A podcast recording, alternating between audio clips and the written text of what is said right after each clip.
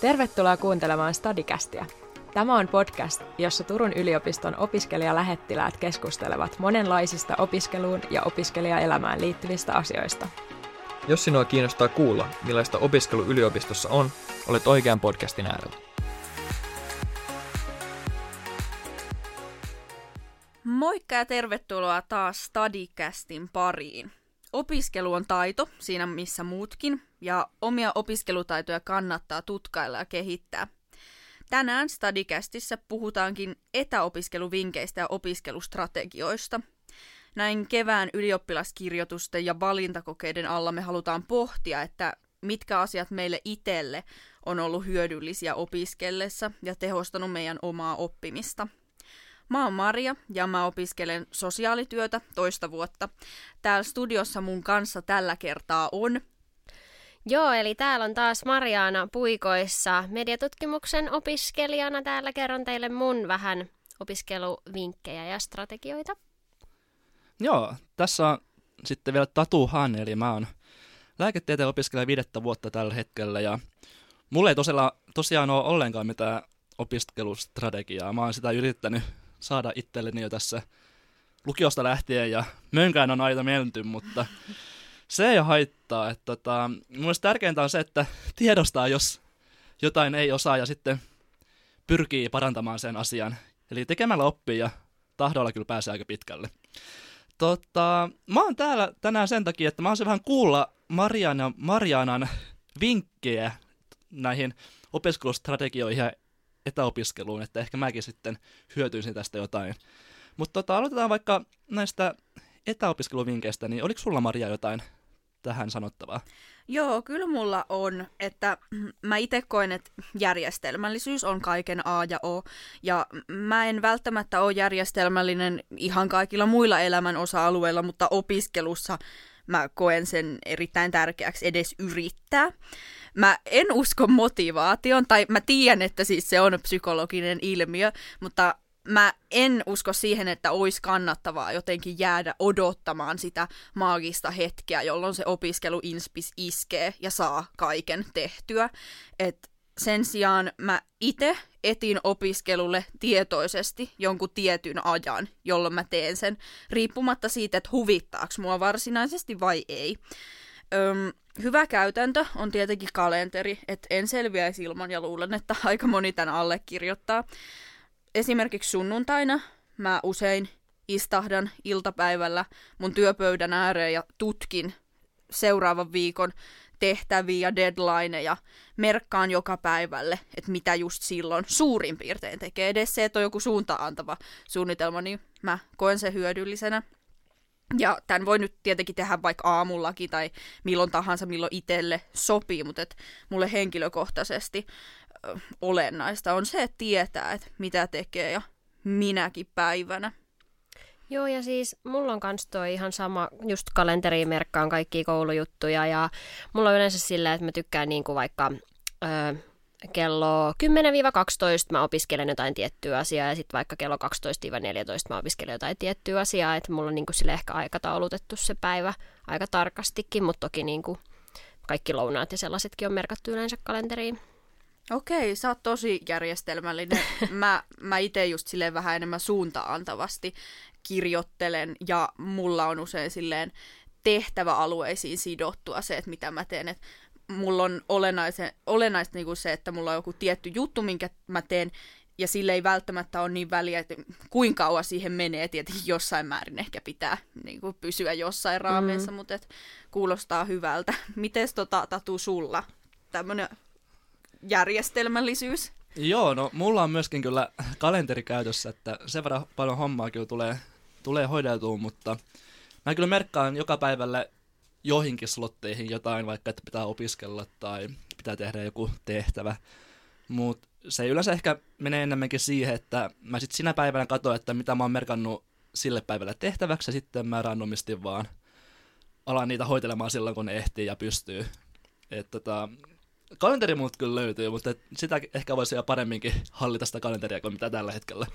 Joo, kyllä. Mä itse koen, että se ehkäisee myös paljon stressiä, kun tietää, että mitä tekee ja milloin, koska silloin sillä ajalla, jolloin on tarkoitus rentoutua, voi oikeasti vaan palautua, eikä ne tekemättömät tehtävät pyöri mielessä. Eli mm. siltäkin kannalta kyllä suosittelen. Okay. Joo. Tota, mulle niinku, nyt tärkeä paljon, kun ollaan etänä opiskellaan Zoomin kautta tai Teamsin kautta tai muiden tällaisten kautta, että ei olla fyysisesti siellä kampuksella niin kuin oikein, eli se olisi luentosaleissa, niin tärkeää on joten, jotenkin se, että missä opiskelee. Että pitää sen ergonomisen työpaikan, ei opiskele välttämättä ehkä sängyssä tai sohvassa niin, tai sohvalla, missä on ryhti huonona ja niin kuin röhnöttää ja siitä saattaa helposti nukkua päikkäritkin meinaa. Näin on ehkä saattanut itselle käydä.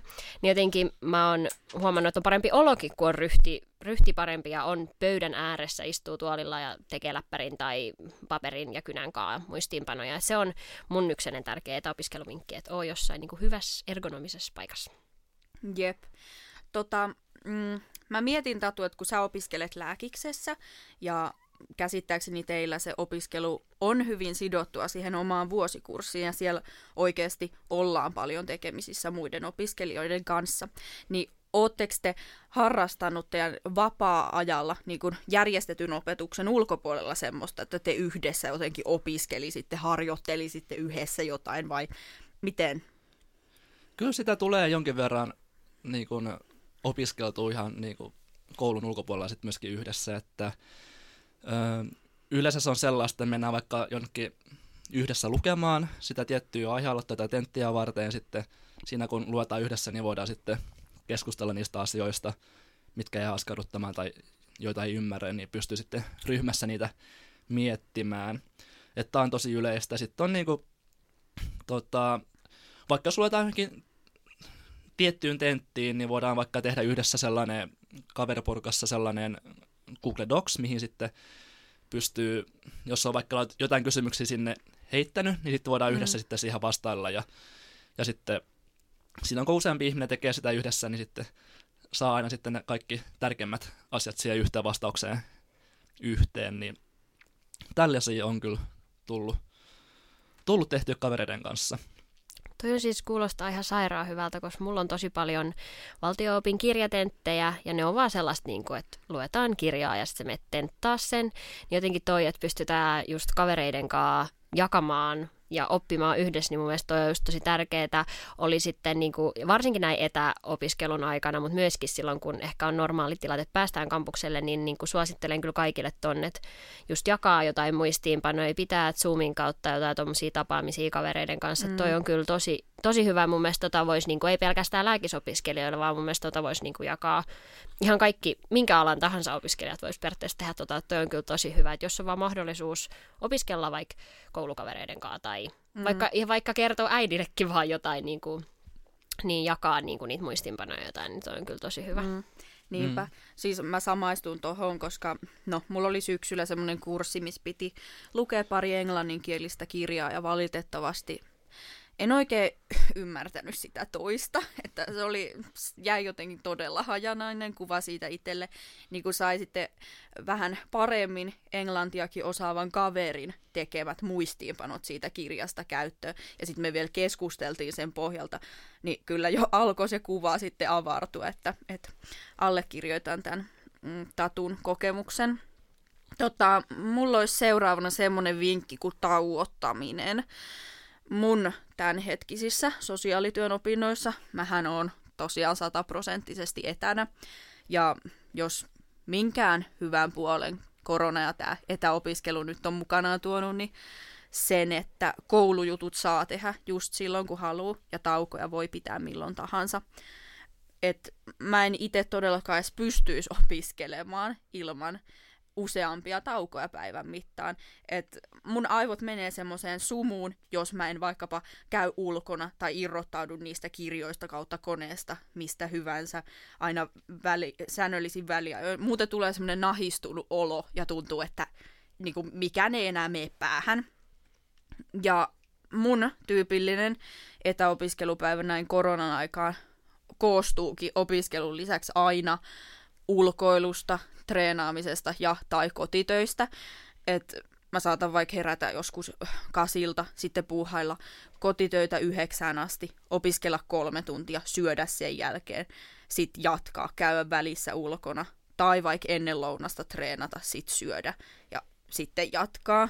Ja sitten mulla tulee niitä taukoja vielä myöhemminkin, kun sit vaikka just tyhjentää jonkun laittamansa, päälle laittamansa pesu- tai tiskikoneen ja näin, että, että mulla kyllä niin kuin ehdoton vinkki on se, että jos et nyt näin pitkiä taukoja kuin minä viitti pitää, niin verryttelee edes jotenkin, jalottelee edes vähän, katso välillä ulos. Et netistäkin löytyy ihan tämmöisiä muutamien minuuttien mittaisia taukojumppavideoita, että suosittelen.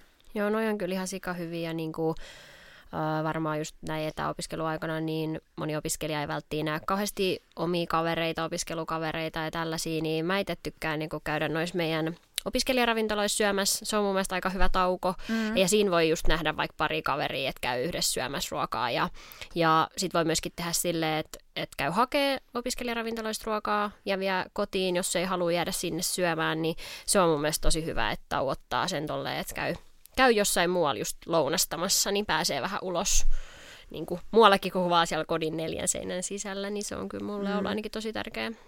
Niinpä. Toi on kyllä hyvä, hyvä tota, vinkki, ainakin jos tosiaan asuu jossain sellaisella etäisyydellä opiskella ravintoloista, että, että onnistuu. Ja miksei muutenkin. Mm, mm. Mm, jep. voi tulla sitten päivä ulkoilu, jos vaikka pyöräilee niin, jonnekin näinpä. ravintolalle Niinpä. pois.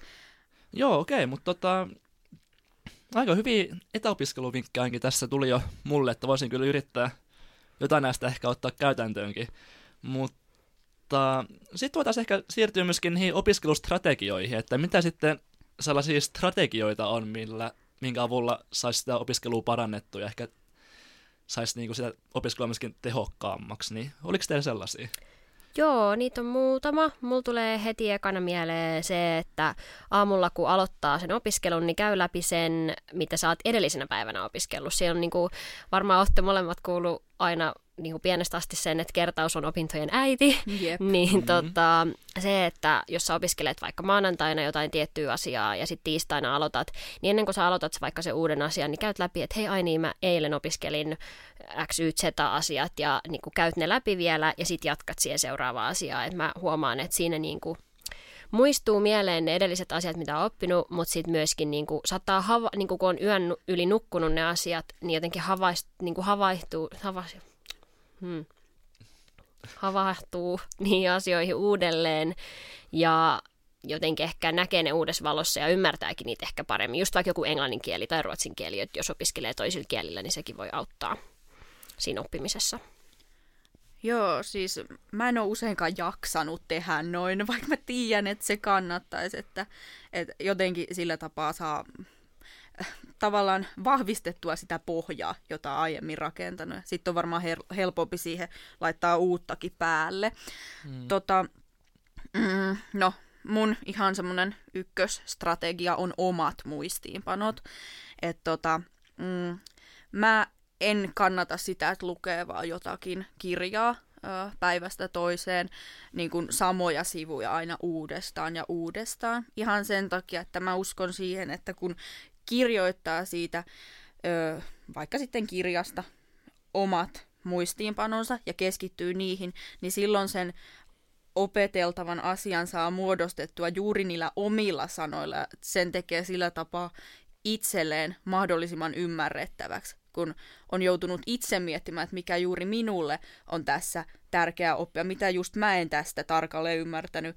Niin kuin, tavallaan sen muistaa helpommin siten, mulla tähän liittyy myös se, että mä saatan ihan muistaa sen, kun mä olen kirjoittanut jonkun tietyn asian, tai mä näen mun mielessä kuvan niistä mun muistiinpanoista. Eli tässäkin niin kuin näkyy myös nämä erilaiset niin kuin muistintavat.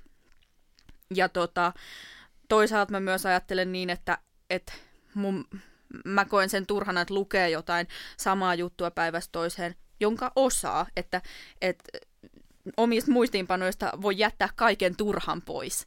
Ja sen takia mä suosittelen niitä, varsinkin nimenomaan käsinkirjoitusta, koska sehän ilmeisesti ihan tutkitustikin ö, on tehokkaampi keino kuin koneella näpyttely saada asioita omaan muistiin. Toi olisi kyllä, jos Mä oon itsekin yrittänyt muistiinpanoja joskus vääntää itselleni ja erittäinkin huonolla menestyksellä. Mulla on paha tapa, ehkä siinä on jotain perää, kun sanotaan, että lääkärillä on huono käsiala. Että mä en oikeasti saa mun käsialasta mitään selvää. Tässä viimeksi just, just tota, viime yönä, kun olin tuolla tekemässä päivystysharjoittelua sairaalassa, niin, niin kirjoittelin muistiinpanoja ylös potilaan haasteltaessa ja, tai potilasta haastateltaessa ja sitten kun palasin takaisin koneelle kirjoittaakseni, kirjoittaakseni sitten näitä potilastekstejä, niin yritin sitten tihrustaa mun niitä harankan varpaita siitä paperista. Ja voin kyllä sanoa, että en saanut mitään selvää.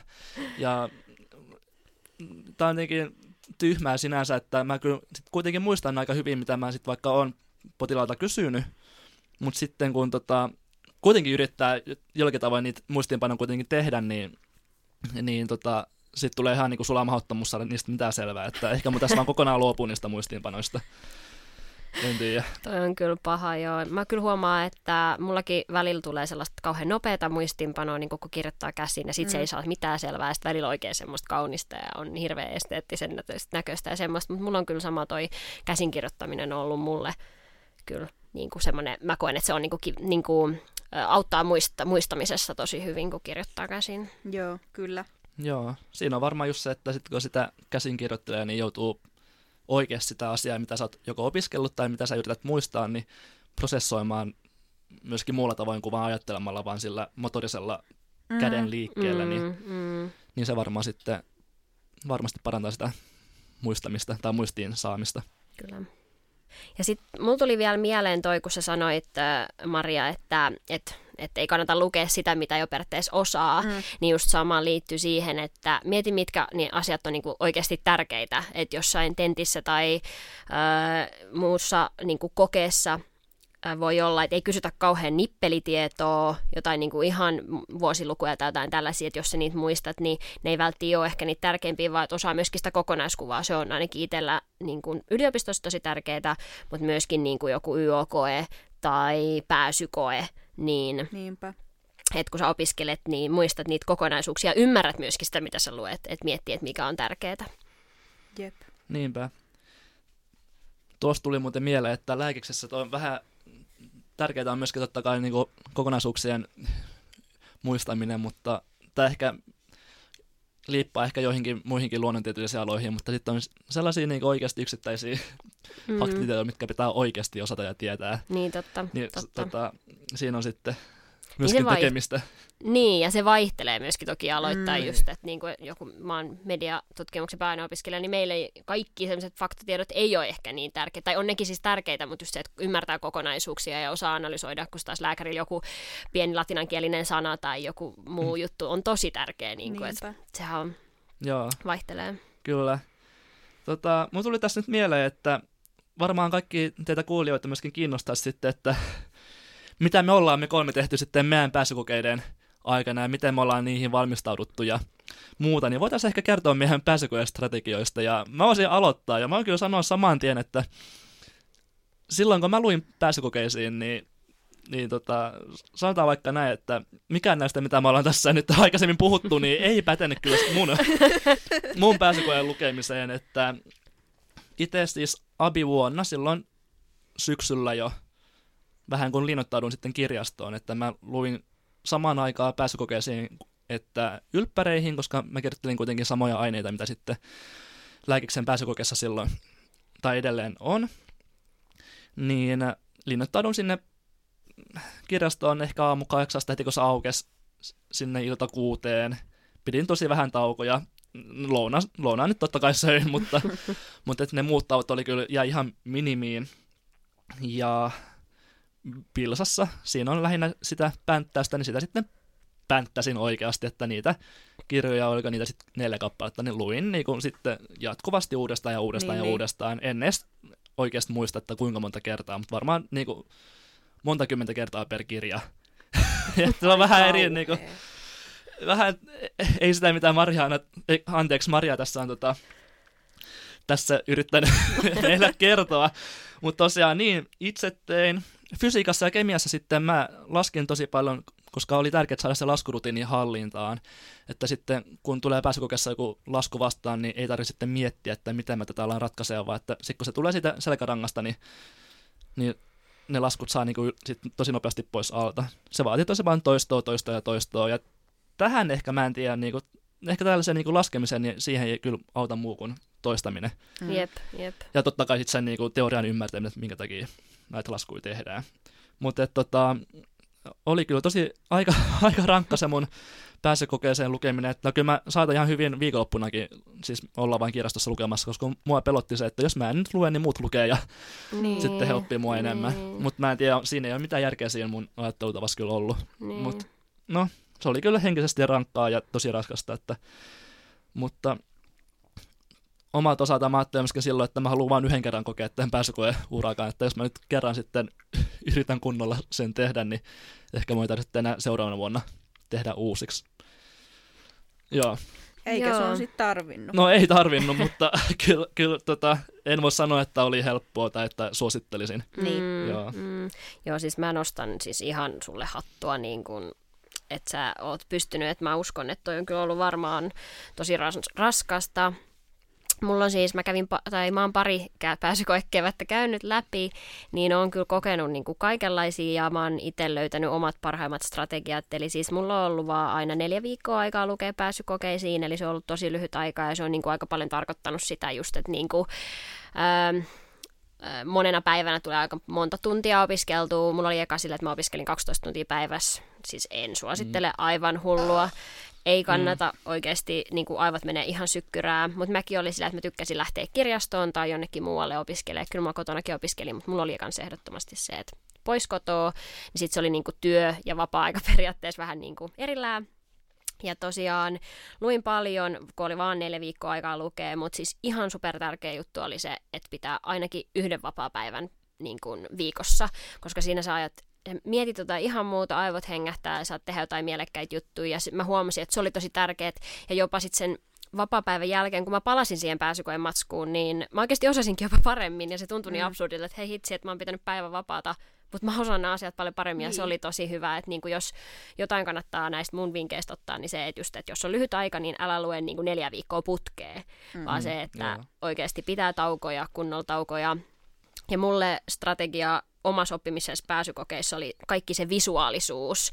Mulla oli värejä, mulla oli niin kuin postit-lappuja eri väreissä, tusseja eri väreissä ja niin kuin kaikki semmoista, niin kuin mikä oli periaatteessa mun silmille nättiä, niin se auttoi mua oppimaan ja värit ja tämmöiset. Ja sitten myöskin se, että mä tota, tein harjoitusesseitä. Eli periaatteessa vähän niin kuin itse keksin kysymyksiä ja tota, vastasin niihin, kirjoitin niitä tietokoneella ja käsin ja näin. Ja sitten mä pyysin jotain lukemaan sen ja auttoi mua. Mulla on kaveri, joka opiskelee kanssa samaa alaa, niin hän auttoi mua ja tämmöistä. Niin se oli, se oli mun pääsykoe. Pääsykoen niin kuin opiskelus auttoi tosi paljon, että sai jo harjoitella ennen sitä H-hetkeä. Että mm. ei, ollut, ei mennyt ihan kylmiltään sinne kirjoittelemaan mitään. Mä oon pakko muuten tuohon Marjana tuohon vinkkiin tautuksen suhteen, että, tai niitä vapaapäivien pitämisen suhteen, että tämä on vähän sama asia kuin vaikka treenaa jotain urheilulajia, että kyllähän sä voit totta kai päivittäin treenata ihan koko ajan jatkuvasti niin kuin useampia treenejä päivässä, mm. mutta sitten kun sä menet ylikuntoon, niin sitten Mm. se on aika huono tilanne ja sitten niin kuin se sun kunto kyllä romahtaa sitten saman tien. Eli tämä, tämä opiskelu on myös vähän sama juttu, että aivot tarvii lepoa ihan Mm, oikeasti. Että kyllä. vaikka tuntuu, että mitä enemmän opiskelee, sitä enemmän oppii ja osaa, niin se ei ole silleen. Että Joo. pakko Joo. kyllä on levätä. Joo. Tuo oli tosi hyvä havainnollistus varmasti monille kuulijoille tästä asiasta. Tota, mulla oli kans niin kuin vaan neljän viikon valmistautumisaika pääsykokeeseen. Mulla oli nelisen artikkelia ennakkomateriaalina.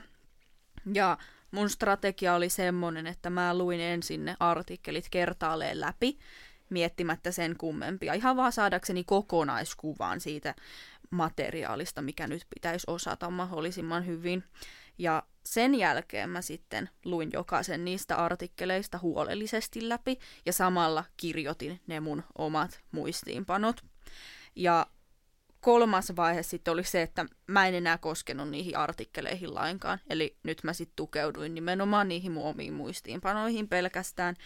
Ja mä sitten aika paljon kävin niitä mun omia sepustuksia ääneen läpi. Eli mä niinku papattelin niitä yksikseni, koska mä koen, että silloin siitä jää muistijälki vielä kuulomuistiinkin. Eli muista, että okei, mä oon puhunutkin vielä tämmöistä. Mä en ole vaan kirjoittanut, mä en ole vaan nähnyt tätä juttua, mä oon myös puhunut sen. Et mä koin sen hyödyllisenä ja siinä ihan pari päivää ennen pääsykoetta mä teinkin semmoisen lyhyen tai no ei se nyt edes niin lyhyt ollut, mutta tukisanalistan kuitenkin niistä ydinkäsitteistä, nimistä ja näin. Ja tota, silloin mun ainoa kertaus olikin sit just se, että mä puhuin niitä ääneen. Eli se oli niinku tavallaan semmoinen viimeinen voitelu. Ja mä koen, että se oli kokonaisuudessaan hyvä strategia, että en niinku ehtinyt uupua siinä sen aikana. Ja en, niinku, en lukenut vaan päämäärättömästi sitä sun tätä, vaan, vaan sen, minkä koin tarpeelliseksi. Tota, musta tuntuu, että me voitaisiin siirtyä kohti jakson loppupuolta. Eli tota, meidän tämmöisiä loppu, lopputsemppeihin kaikille, jotka hakee keväällä opiskelemaan, tai jo, joilla on vaikka ne YO-kirjoitukset edessä nyt. Niin mitä te haluaisitte Mariana ja Tatu sanoa? No mä voin vaikka aloittaa. Tota, mä haluan muistaa, muistuttaa kaikkea, että muistakaa tasapainottaa opiskelu ja se vapaa-aika, eli molempia niin kuin hyvässä tasapainossa, että kumpikaan vaaka ei saa painaa li, niin kuin liikaa. Tuo on kyllä hyvä. Mun, mun vinkki ehkä on sellainen, että sitten kun päättää opiskella, niin sitten kannattaa nimenomaan silloin opiskeluaikaan tai niin, opiskeluaikaan sitten nimenomaan keskittyä siihen opiskeluun ja jättää sitten silloin kaikki muut ärsykkeet, häiriötekijät sitten sivulle.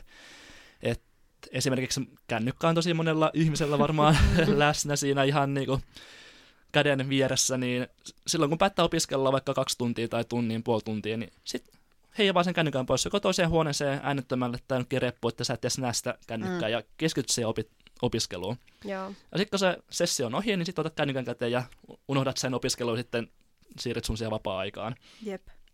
Että sellainen niin kuin, että sitten kun päättää tehdä jotain, niin kannattaa sitten myöskin omistautua siihen. Kyllä. Joo. Joo, palkitsee itsensä myös tavallaan sillä, että saa sit vilkuilla sitä kännykkääkin niin. aina tauoilla vaikka. Ö, mun ihan semmoinen loppukiteytys olisi ehkä se, että laatu korvaa määrän. Että jos sä koet, että sä oot hyvin saanut opiskeltua jonkun tietyn asian kolmessa tunnissa, niin se on hyvä niin, sun ei tarvi jatkaa vielä kolmea tuntia sen saman asian parissa vaan sen takia, että sulla olisi joku sisäsyntyinen käsitys siitä, että päivässä pitää opiskella kuusi tuntia. Eli niin kun keskity siihen, että mi- missä ajassa oikeasti opit, ei siihen, että pitää täyttää joku niin kun, tavoite siitä, niin kun, itse kuvittelemansa tavoite siitä, että pitää käyttää tietty aika tiettyyn asiaan. Et mm. Ehkä näin sanoisin. Tota, kiitos teille tästä keskustelusta ja mä toivotan kaikille ö, Stadicastin kuuntelijoille tsemppiä kevään ylioppilaskokeisiin, pääsykokeisiin, mihin hyvänsä, mihin opiskelua tarvitaan ja me kuullaan sitten taas ensi jaksossa Stadicastin parissa. Moi moi! Moikka! Yes, moikka!